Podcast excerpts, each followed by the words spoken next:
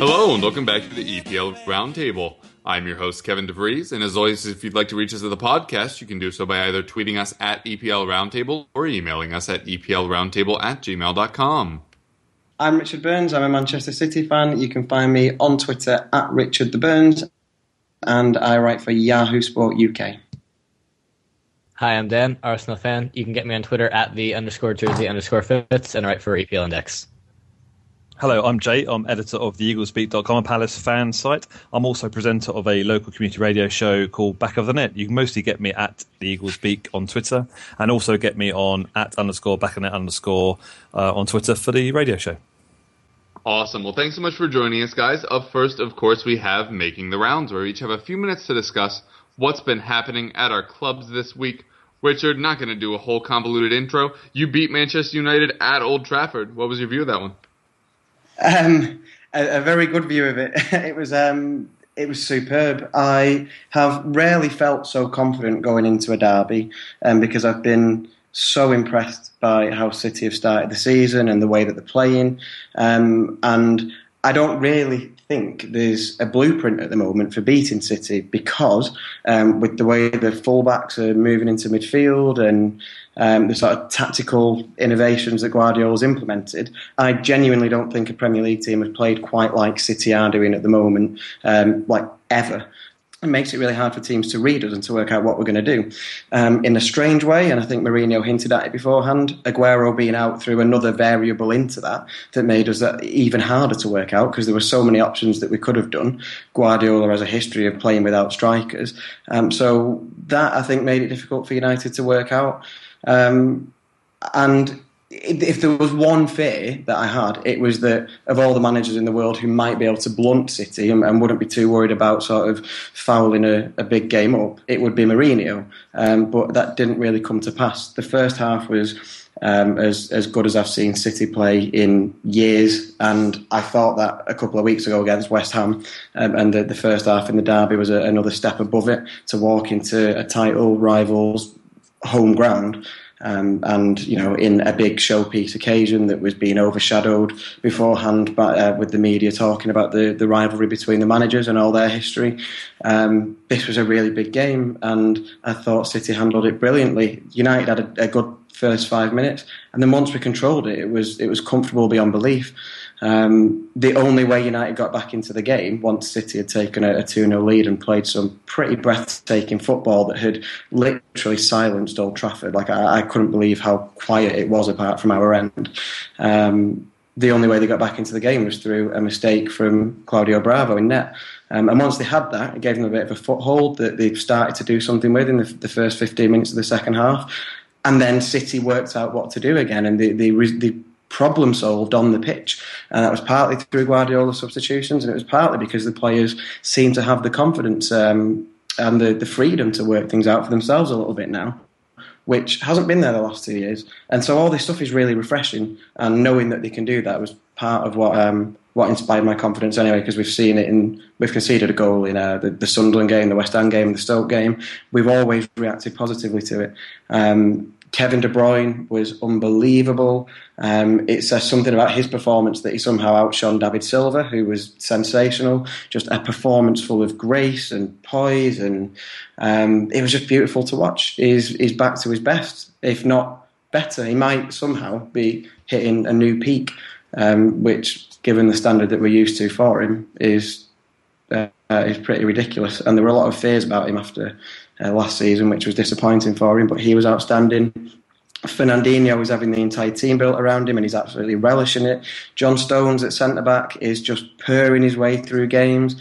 Otamendi looks like a different player. Um, the only the only disappointment on the day was that Bravo didn't have a great debut, but he has, uh, and that's you know putting it politely. But I was so happy with the way City played, and the only nerves came from the sort of natural tension of being a goal ahead in the last five minutes because we never ever really looked threatened. United with their 85 million pound signing in midfield and Zlatan Ibrahimovic up front resorted to hoofing the ball, and, and City dealt with that all day.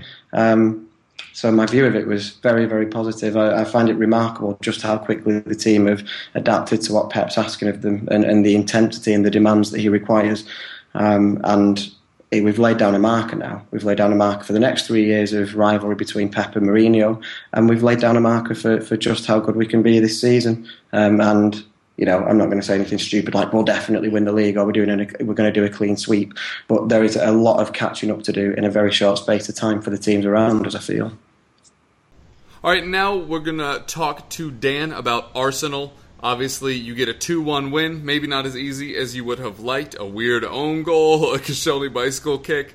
Uh, this game truly had it all. Late minute penalty. Santiago uh, Cazorla ends up taking it. So, very exciting. What was your take on it? Yeah, exciting is definitely is definitely a word for any last minute winner. Um, and that game was no doubt weird, but overall performance was not great. Um, we really struggled to struggled to create a lot, and our def- I don't know our defense was fine really. Uh, yeah, a draw would have probably been a better result, a, a, more fair result. Obviously, not a better result, but a more fair result.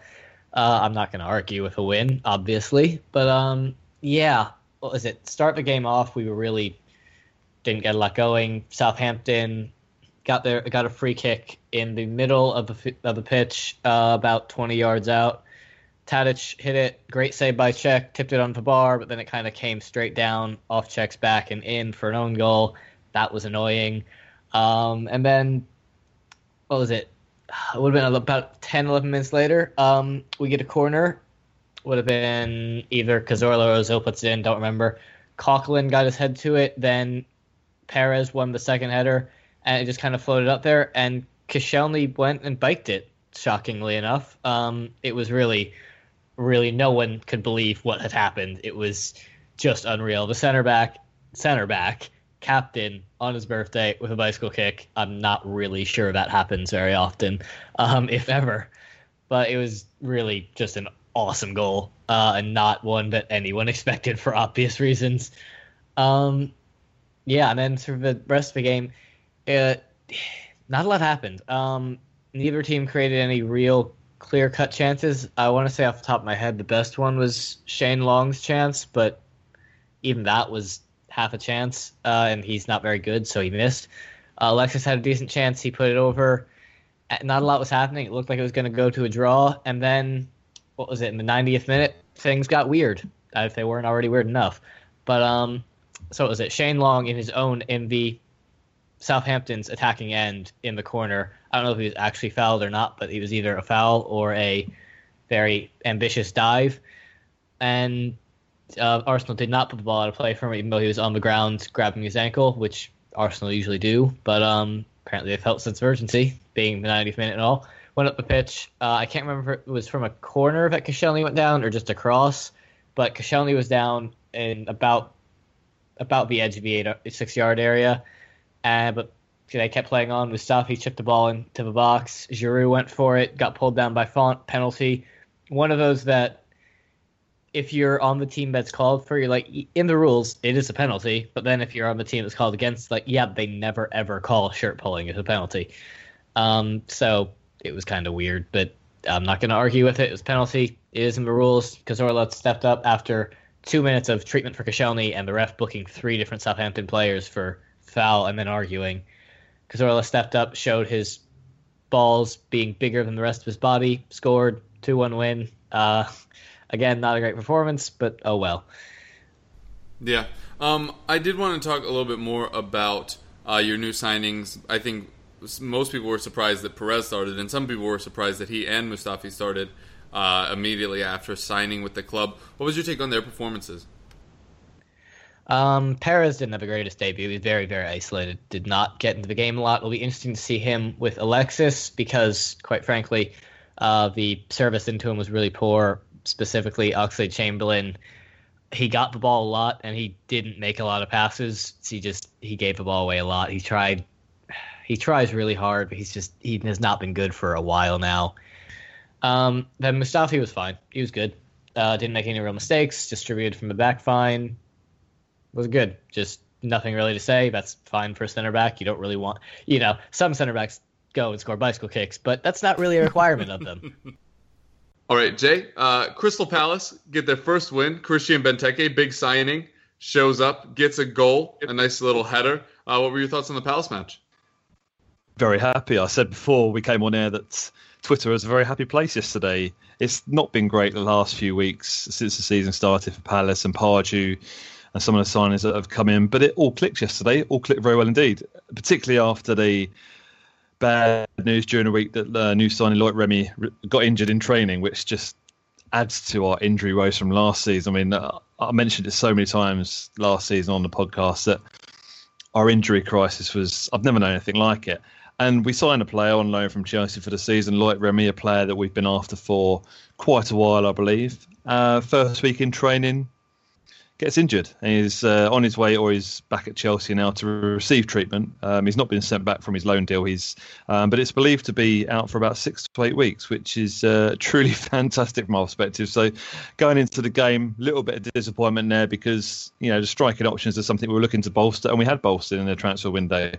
Um, but I was quite positive about the game. I, I, had a good feeling about going to Borough, a newly promoted side. You know, they would look at this game to be one that they could win really, in comparison, you know, looking at our form going into it, Borough were probably just about edging it, and I think a lot of the uh, the bookies out there and a lot of the pundits were predicting a uh, a home win for this one. But we had a good strong lineup.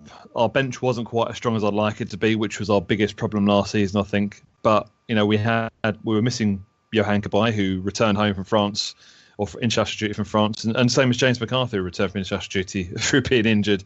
Um, so there's a there's a familiar theme going on here. But thankfully, James McCarthy made it to starting lineup, and he is just a fantastic player for us. He does all the all the jobs that you all, all the dirty jobs in a team that you don't particularly see players do. Um, is a machine runs from one end to the other.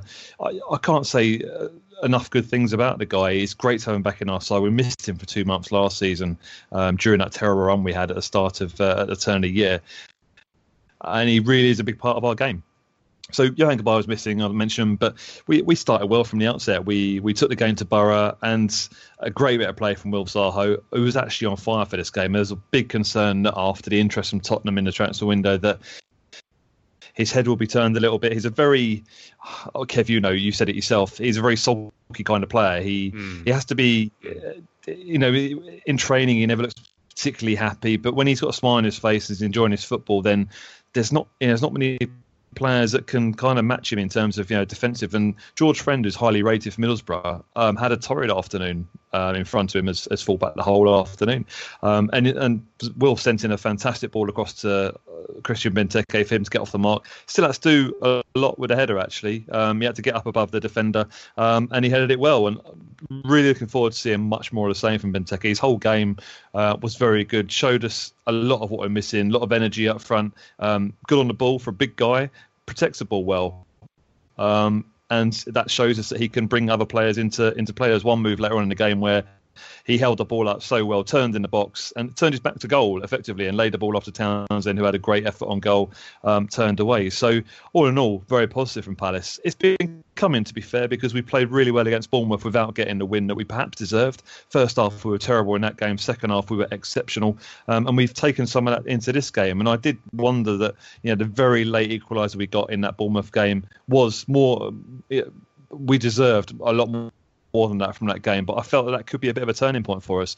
Um, and yeah, maybe that's proved to be the case because we, you know, we, we did ride our luck in this game, and it, could argue have been uh, a penalty call for Scott down in the area later on in the game where the ball kind of came up off his, off his thigh uh, and, and hit his arm. Um, there was a second penalty claim on Damien Delaney which was nothing really. Um, it kind of hit him when he wasn't. He was kind of back to goal, and it would have been very harsh to give that. So yeah, we rode our luck, but I think you make your own luck in this game. Really, um, you know, we took the game to Borough. They had chances. Steve Mandanda was. Um, he's going to turn out to be a fantastic signing for us probably, I think I've said before, he's going to be the signing of the seasons for us. You know, Benteke is going to score the goals, no doubt. But we paid 30 million for him. We we've paid him uh, to, to come in and do that. But Mandanda, uh, he's just absolute class. And I'm just glad that Pardew the option to bring a Hennessy back in. I think Mandanda, unless he gets injured, then nobody else is going to get a look in, in goal for us. Absolutely mm. fantastic. And that's kind of thing we need to do: build from the back. And you know, he organises the back line. Even though he doesn't speak an awful lot of English at the moment, you know, we have a few French-speaking players in the side. He just gets out there and you know does his talking on the pitch. Fantastic, good with both feet, um, and re- really good shot stopper as well. So he's that kind of key part of the uh, you know defensive unit that we've kind of missed a little bit. A very vocal um, and positive goalkeeper. So so all in all, very happy with the three points, and I'm really hoping that we can push on from here um, going into next weekend. Yeah, I wish I had a more interesting uh, football or tactics question for you, but I, am interested in hearing what the whole situation is surrounding the signing of Benteke's brother and then him being on the bench and celebrating the goal. How did all of that transpire? Well, we we believe that he was recommended by Christian Benteke himself. You know, I think uh, Jonathan Benteke was playing in the Russian leagues last season, but was without a club, um, and he's come along probably at the right time because we had a few injuries um, going into this game, particularly the striker options and is probably thankful that we did have him uh, around the club. And he, he's coming to the club signed. I'm not even sure what contract he signed. I think he's I think he signed a contract until January or maybe the end of the season. I'm not sure. Um, but yeah, it, it's an intriguing one because the club didn't officially announce his signing. He just appeared on the bench on Saturday. There's a lot of rumours going around that he was joining the club with his brother Christian, um, but nothing official came out at all. And then obviously the team sheet came out yesterday, or the, uh, it was mentioned that he, he was travelling with the squad. Um, so so yeah, I don't have anything definitive on that actually. Um, to be fair, but um, but yeah, it was a nice. It was like yesterday, um, seeing him stand up and applauding his brother for scoring that goal, and, and obviously replacing his brother later on in the game. Um, yet to see kind of what he could bring to the side, but uh, when we're when our squad is fully fit, if it's fully fit this season, I don't expect to see him on the bench that often. But he may he may uh, he may prove that to be wrong. But I would mention um, the signing of Flamini during the week uh, from Arsenal, which for me I think is a brilliant piece of business. You know, we were one player short uh, when we named our Premier League squad. We named the squad of 24, so there's one place available. Um, and it sounds like there was always a view to bringing somebody in. Um, like for me, it sounds like they were talking to Flamini's uh, people for quite a while. So um, I think he could prove to be a very wise addition to the squad. And he came on with about seven or eight minutes left to go and did that job you want him to do, kind of, you know, defended in front of the back line and kind of helped us get over the line in that game yesterday. Yeah, for Tottenham, uh, it was a very interesting one. Uh, the first half, I, I, thought we were pretty disappointing again, which was frustrating as we hadn't really seen a good performance out of Tottenham yet this season. While it is impressive uh, that we already have five points this season, it has not been from playing some terrific football. I think probably the last 15 or 20 minutes against Everton is the best we've seen us thus far this season. Um, so the first half looked a little more of the same. I, I wonder how much of that is the Dier Wanyama pair. Not that they aren't doing their jobs, but just it's a very defensive setup. Um, so anyway, it, it, looked like it was going to be deadlocked for a while. Uh, but then Christian Eriksen put in a, a, great ball from the right. Christian Eriksen, by the way, signed a new uh, five-year contract this week, uh, and it immediately showed. I don't know if it was the money that was weighing on his mind um, or what, but I, he did have a good uh, couple of games for the international team uh, for Denmark. He comes back, looks to be in excellent form all of a sudden out of nowhere after having struggled uh, the past three weeks, and then obviously towards the end of last season. But I thought he did very well. But getting back to the first goal, uh, Eriksen played in a ball to Son, who last season struggled a lot of times with his first touch. So what does he do this time? Let's just forego that whole first touch thing. Hits it first time and and buried it. It was a very nice goal. Just opened up his body, slotted it past the keeper. Uh, was very pleased with that. So one 0 going into the half. Um, then in the second half, you know, it, things were progressing. Things were looking a little bit better. Wanyama picked up a yellow card. Uh, then very soon after had a second challenge that could have been a yellow. Uh, so then Pochettino withdrew him uh, around the 55th minute and put on Lamela. And then within 30 seconds of Erik Lamela being on the pitch, uh, we scored a goal. And while he wasn't directly involved, he did make a run that kept, um, I wish I remembered the name, uh, whoever number 20 was on Stoke, kept his eyes on Lamela's run, which gave Son just enough space uh, to drive in and hit the ball first time that Eriksen played into him. So two goals, two Eriksen assists, both of them scored by Heung-min Son.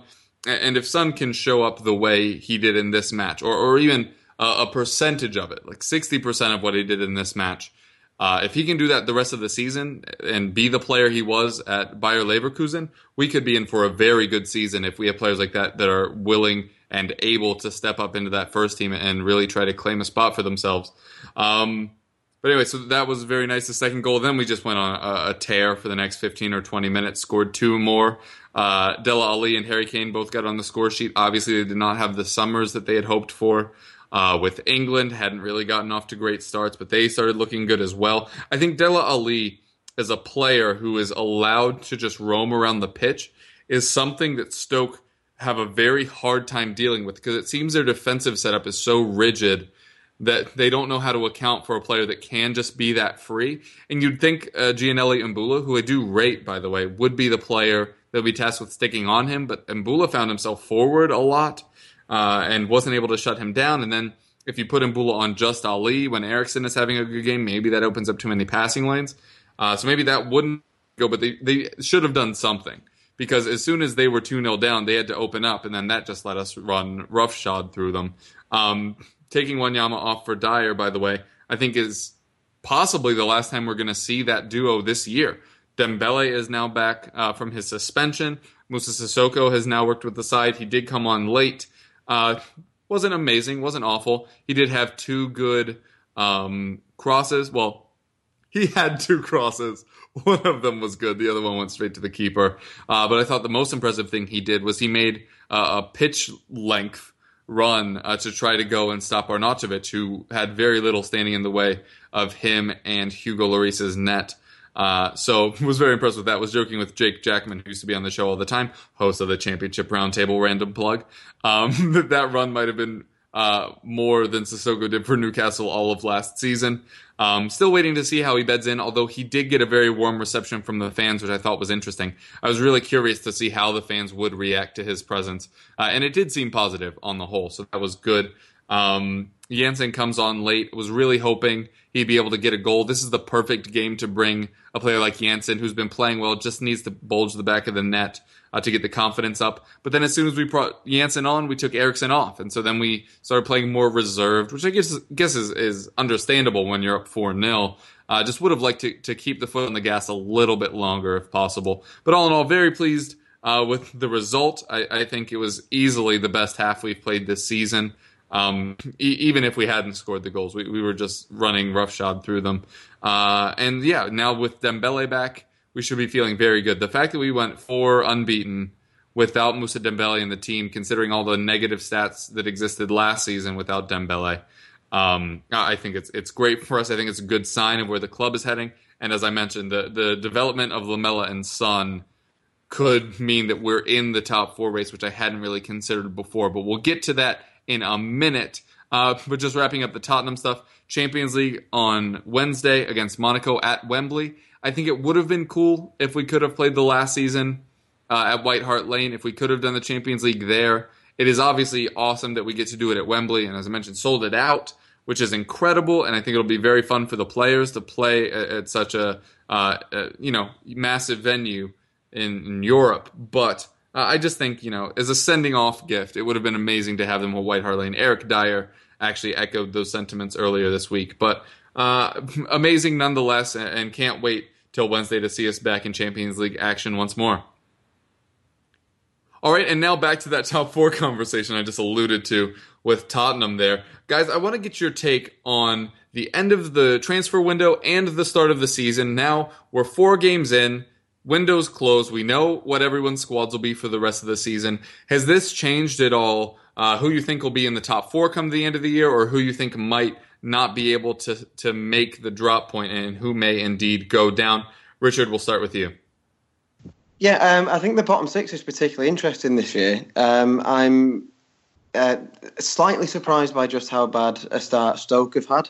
Um, I know Mark Hughes traditionally starts badly. We saw that at City. Um, I think he did it at Fulham in his one year there before going on to have a good year. He certainly did it at QPR, and it used to happen at Blackburn. His career was littered with slow starts. Um, so I'm not sure um, if Stoke are going to remain down there, but they've not been impressive so far. They weren't very good when we went there, um, especially compared to how good they were last year at the Britannia against us, which is obviously only a, a one game comparison, um, but they were they've looked really poor to me from what I've seen of them, and they don't have that sort of resolute uh, or the resilience that you associate with the Stoke team, and particularly at the Britannia. So I'm really fascinated by them because they're at a point where you know, nothing's decided in the first five, six games, but momentum counts for a lot. And if you don't get it going quickly, you can find yourself struggling for a long time. It sets up a very difficult season. Um, so I'm just intrigued by them. Southampton as well. Um, I would be lying if I said I knew a lot about their manager, um, but they have a history of making very good managerial appointments, um, and they sort of tend to settle in quickly. Um, and again, it hasn't really happened this time, so they. I wouldn't be surprised if they do stay down there a little bit. Um, but it's also you know it's sort of a hunch at this stage. But again, momentum's massively going against them, and obviously the other team that you just threw in there, West Ham. I don't particularly expect to stay down there because Payet um, is good enough to think that they will. He's a good enough player to uh, inspire them and lift them beyond the sort of malaise of a, a, relegation battle with with a player of that skill and trickery um, who gets you know gets the, the, fans behind and everything like that. You'd think there's enough there to, to lift them well ahead, but again, they had a great start last year, which carried them a lot because um, they did have a bit of a dip mid-season, and it wasn't huge, but they did have a dip, and that that good start was a cushion for them to know that they could sort of afford to ride to ride out a you know a four or five game bad spell, and now they haven't got that cushion this year because they've had such a bad start. Um, the result against Watford this weekend was was criminal to throw away two 0 lead. And teams at new stadiums, and again, another thing that we experienced at City to a large extent, teams at new stadiums do often tend to struggle. Um, and there's a bit of bad press around what's happening there at the moment with fan trouble um, occurring far too regularly at the stadium.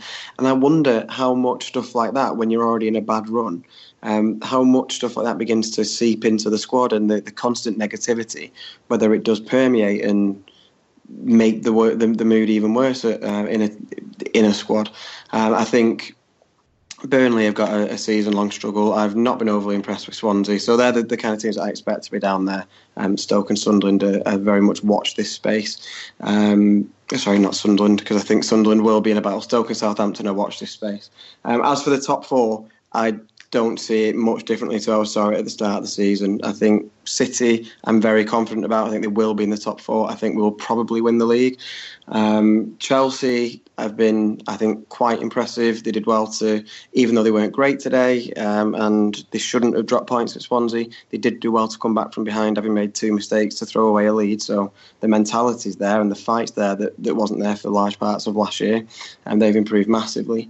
Um, I think United are better, but I'm less convinced after this weekend that they're on for a, a season long title challenge. And then that makes the fourth spot um, as interesting as it looked in the summer. Um, I'm intrigued to watch Everton because I think they've had a really good start and Koeman's a very good manager.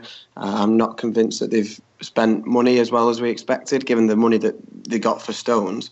Um, and the promise of having a rich owner and what he was going to be willing to spend. I'm not sure they really did what I expected them to do in the window, but um, keeping Lukaku was huge for them, and they've got they've got a good squad. So I think they will, in their the little ebbs and flows that they seem to have every year. I think they'll push quite high.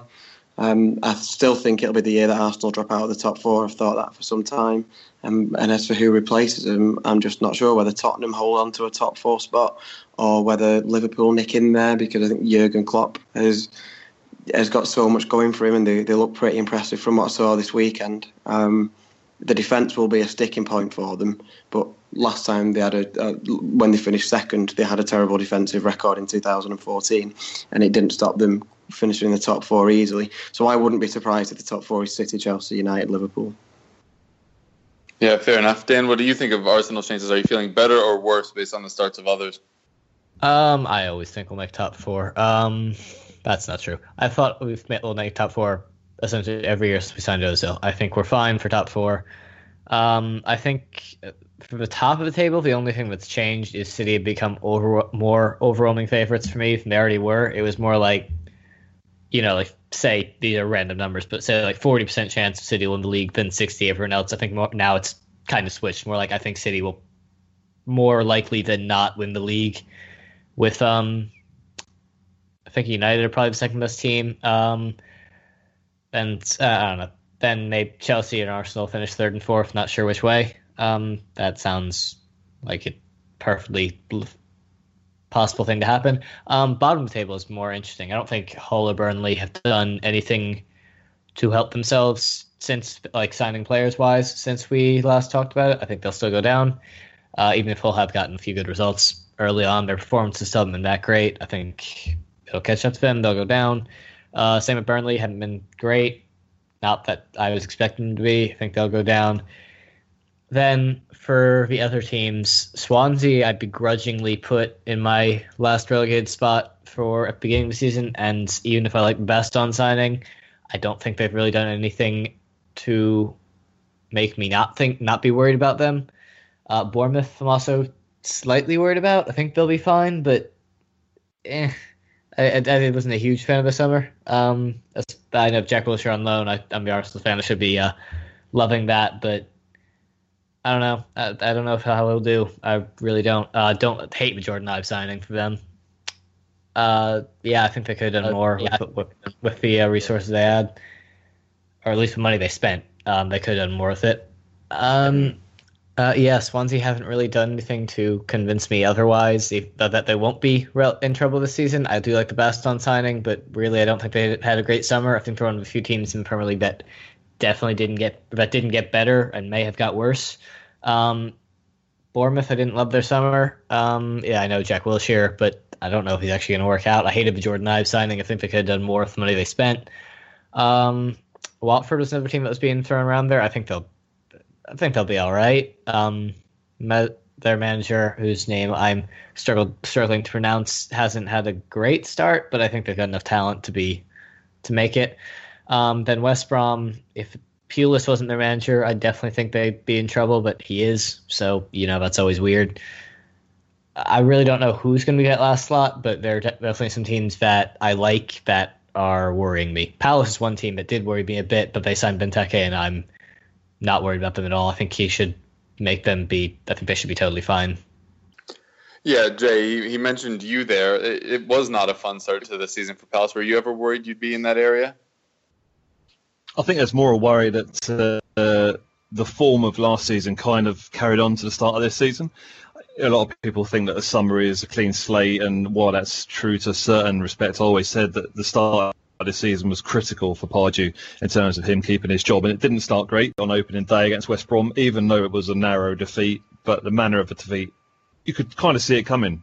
Um, in a way, you know, we played certain points in the game, but the longer we, it went on without scoring, we just knew that West Brom would get a goal from a set piece, and that proved to be the case.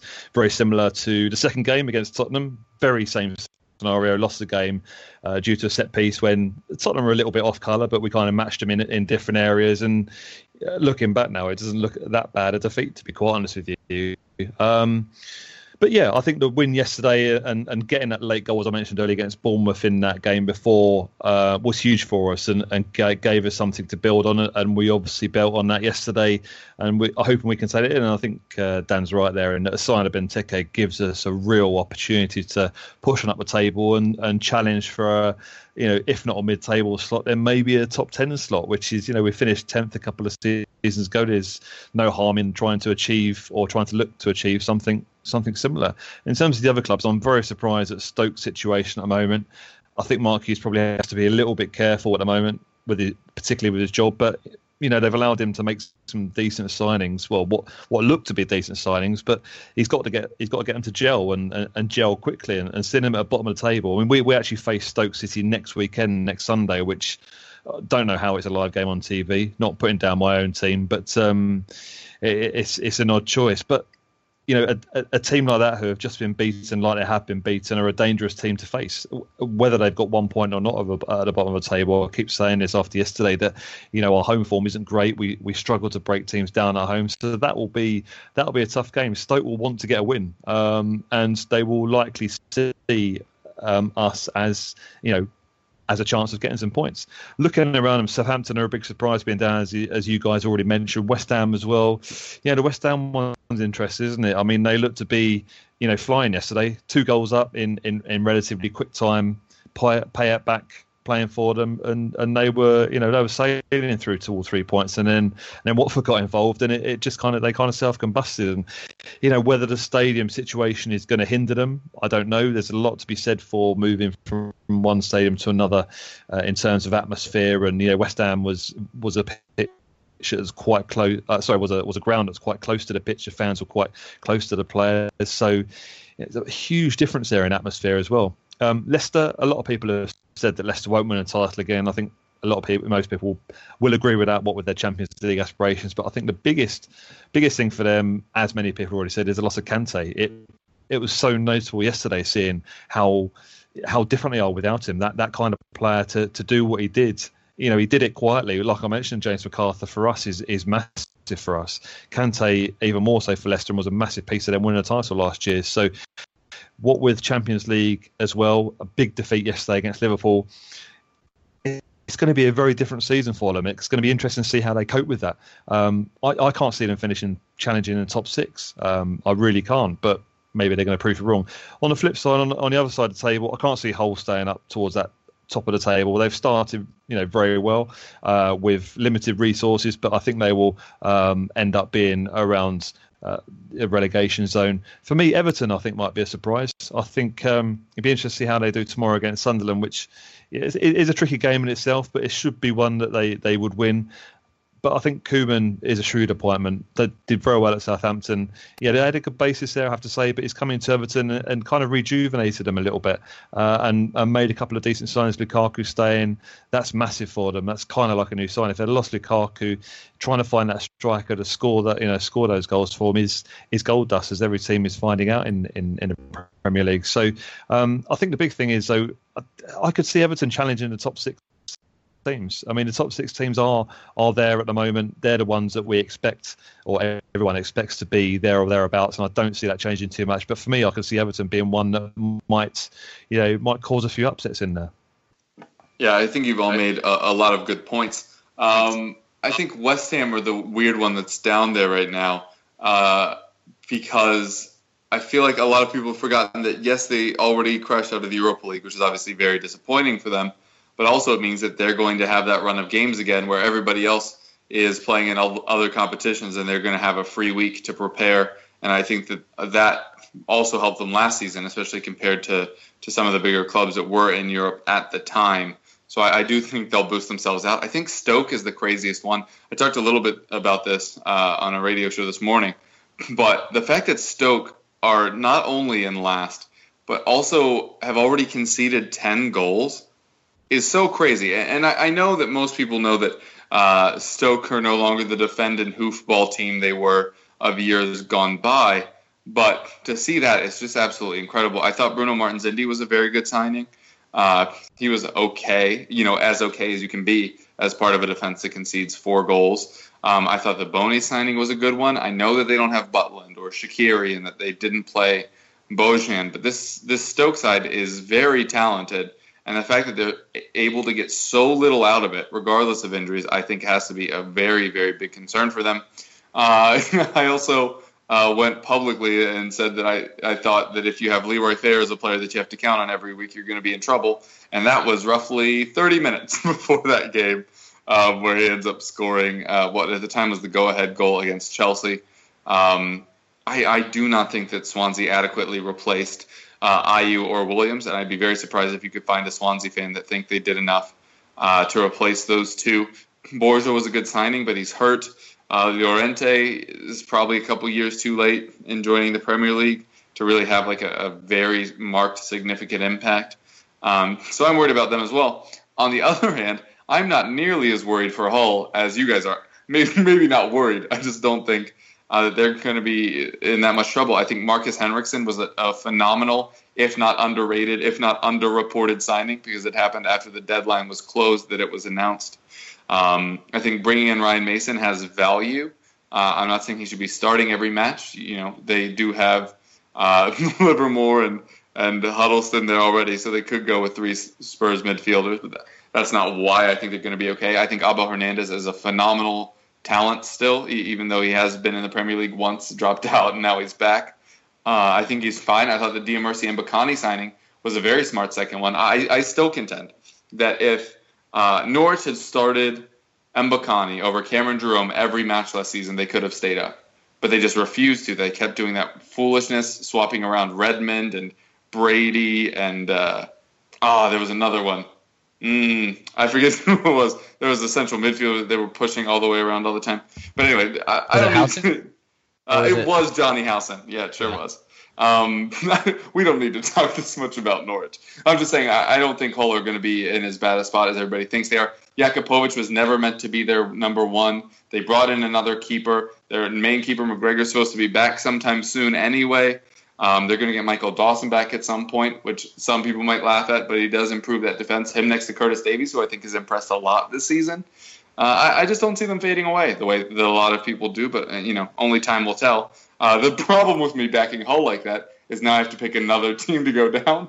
Um, not really sure who would be in that mix. I do not think any of these teams that are down there right now will end there. I think Swansea would be the closest, even even with what happened today.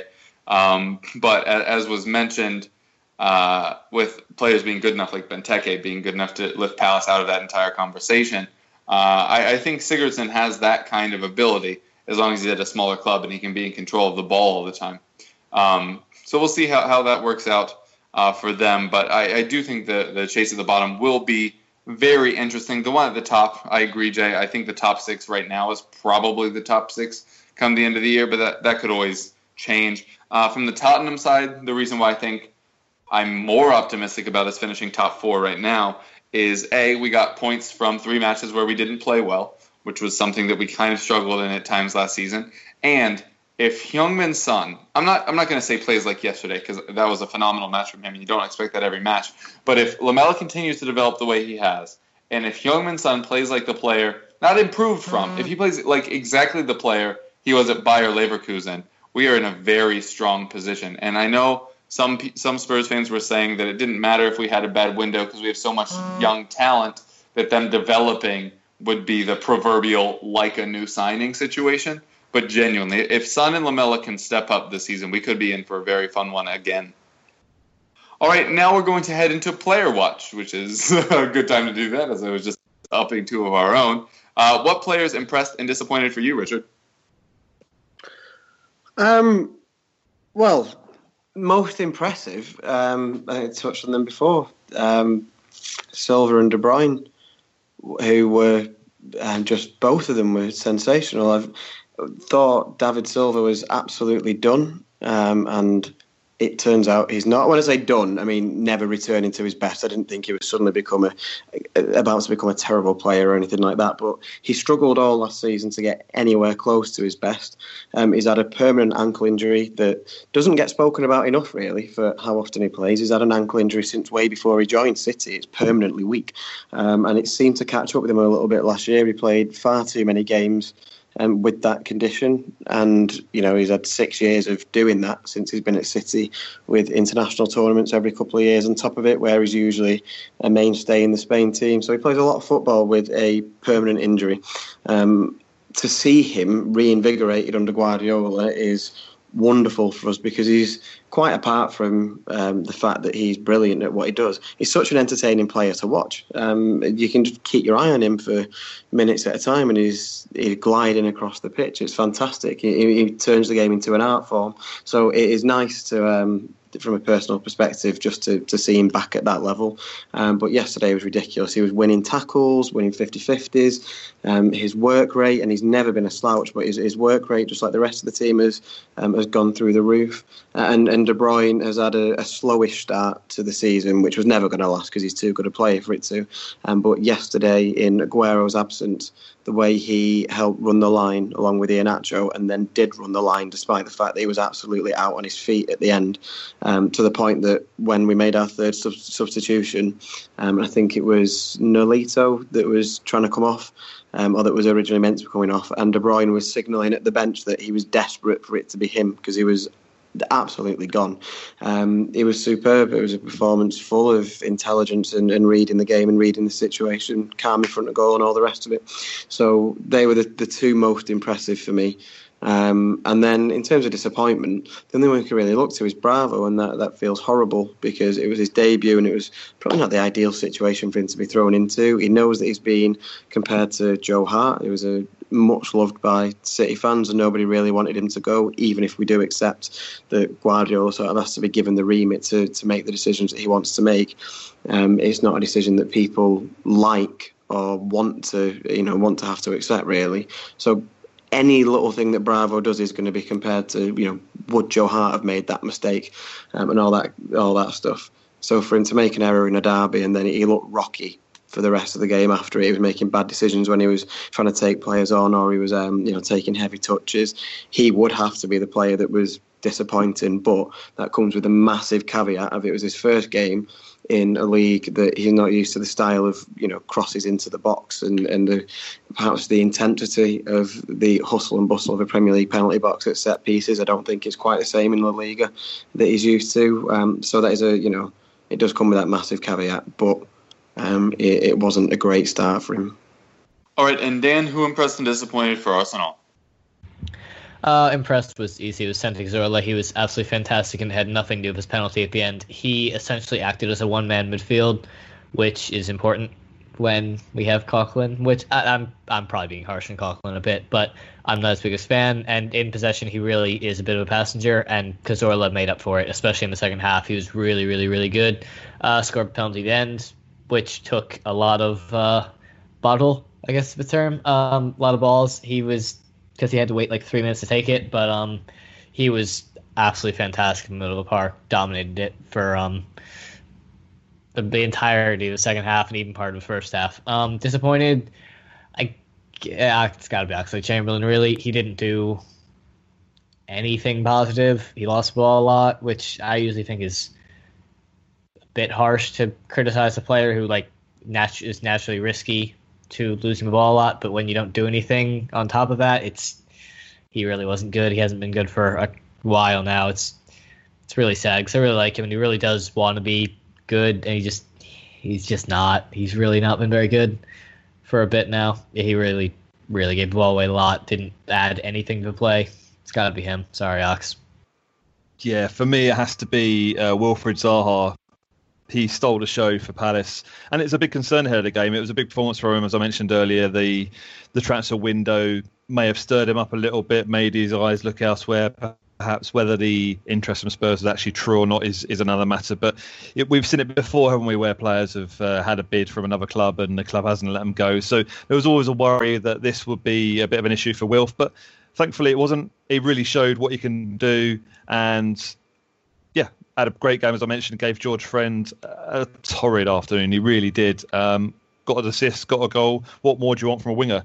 Um, contrary to what Alan Shearer says on Match of Day um, in, in, the evening of the game, but I won't go into that. Um, players disappointed. I think there's probably two defenders actually that disappointed a little bit. Joel Ward isn't living up to some of the um, fans' expectations at the moment. His fans do really enjoy Joel Ward, and he's one of those players that the fans don't like criticism and he doesn't get a lot of criticism if he does put in a bad performance, which probably isn't the best thing. But um, he kind of had an average game yesterday. Um, and Damien Delaney in the centre alongside Scott Dann. I think he's there at the moment because he does have a good partnership with Scott Dann. But as the season goes on, there's no doubt James Tomkins will um, get in there and replace him as the season goes on. Damien Delaney is not getting any younger. He's, he's done great service for us.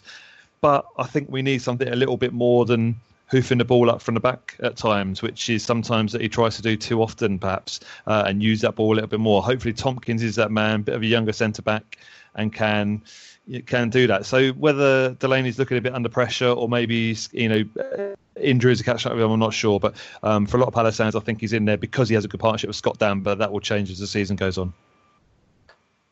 All right, now we're going to head into match previews, uh, where I've called a bit of an audible on the guys because I scheduled match previews for the Premier League weekend, uh, and then realized that three of us have Champions League matches before then. So with very little time to do research or anything, Richard, uh, obviously Manchester City are up against Borussia Mönchengladbach. What do you see in this one? Um, well, the, the biggest intrigue for me comes in City's uh, team selection, and I'm loath to try and predict what it will be. But as I said earlier, there was De Bruyne and a couple of others looked very, very tired after the derby on Saturday. Um, it was an extremely intense game. So I think this is going to be where we really start to see a, a, a test of Guardiola now. Um, because so far, yes, we have had a couple of midweek games in the Champions League playoff, but uh, the Steaua Bucharest away game wasn't the most testing, largely because City were very good, but Steaua weren't um, weren't the the hardest opposition. And then the second leg, we'd already won the first leg 5 0. So the second leg was um, a, a, easy night's work as well, with the, the job already done. So this, where we start to get to the midweek games, is going to be really interesting. Um, I know that Mönchengladbach lost to Freiburg this weekend. They lost 3 1. Um, I think they've played two and uh, in the league, won one, lost one. So they're not coming into it flying themselves or having had a great start. Um, I know last year when we played them, they sort of took us by surprise a bit because although we won the away game, it was uh, which was the first time we played them last season. It was uh, when they just changed manager because they'd had a terrible start to the season, and then they surprised us by playing a, a, really sort of open, expansive game and hitting us a hell of a lot on the counter, which isn't the biggest surprise with the German team, but they were very, very good at it. Um, and it took a last-minute penalty to beat them, and they weren't huge. They, they, they weren't too far behind, although we beat them four two in the home game. Um, yeah, they weren't. They, they were pretty good again. I'll be honest. I don't know what kind of summer they've had, um, so I don't know what kind of differences to expect from them. But I think they will. They will present a challenge. Um, in terms of our team selection, like I say, I don't particularly want to predict it. I assume, though, Iheanacho will start up front again, which I would greatly approve of. Um, I thought he had a, a, really good game on Saturday, got his goal, his first one of the season, which I'm sure will settle him. Um, and then I wouldn't be surprised to see De Bruyne taken out. I think Silva will still start. Um, I wouldn't be surprised if Navas came in because Sterling and Nolito have played quite a bit of football between them. Um, so I wouldn't be surprised if Navas came in for one of them. And then Leroy Sané is now fit and looked, although you know he wasn't pulling up trees because he was only on for about 15 minutes of the derby. He looked all right. It was a baptism of fire, and he, he came through it. So I guess he could start. I wouldn't be surprised if he came off the bench again though. Um, and the back line will probably look very similar to what it did at weekend. Maybe Clichy could uh, could come in for Kolarov, who again has played quite a lot of football. Um, I think we'll win because we look very impressive at the moment. Uh, Guardiola became the first City manager to win his first five, uh, his first five competitive games, which then became six in the derby, and hopefully that will continue rolling over because every game we win now is going to set a new record. So hopefully um, we'll be the first manager, first City manager to win his first seven competitive games uh, once Tuesday has been and gone. All right, and Dan, you drew the big boys in your group in Paris Saint Germain. Uh, you have the exact opposite group makeup as we do. You have one big club and two small ones that you get points against. We have difficult guys throughout the whole middle, but no really huge clubs that we're up against. Uh, are you expecting much from this one? Uh, surprisingly, I, maybe not expecting much, but I'm more optimistic than I usually am against big clubs because PSG, they had a really bad summer. They I really did not like their summer. They brought in Krychowiak, but and they brought in Ben Arfa and Jesse Rodriguez, but they didn't replace Ibra at all. Um, I still can't believe they didn't sign someone else. Cavani has been unconvincing throughout his whole PSG career, and um, they they just got worse. They got worse. They replaced um, Blanc with Unai Emery, who I did like that appointment, but squad wise, I thought they got worse. Um, and then they'll have quite a few players missing.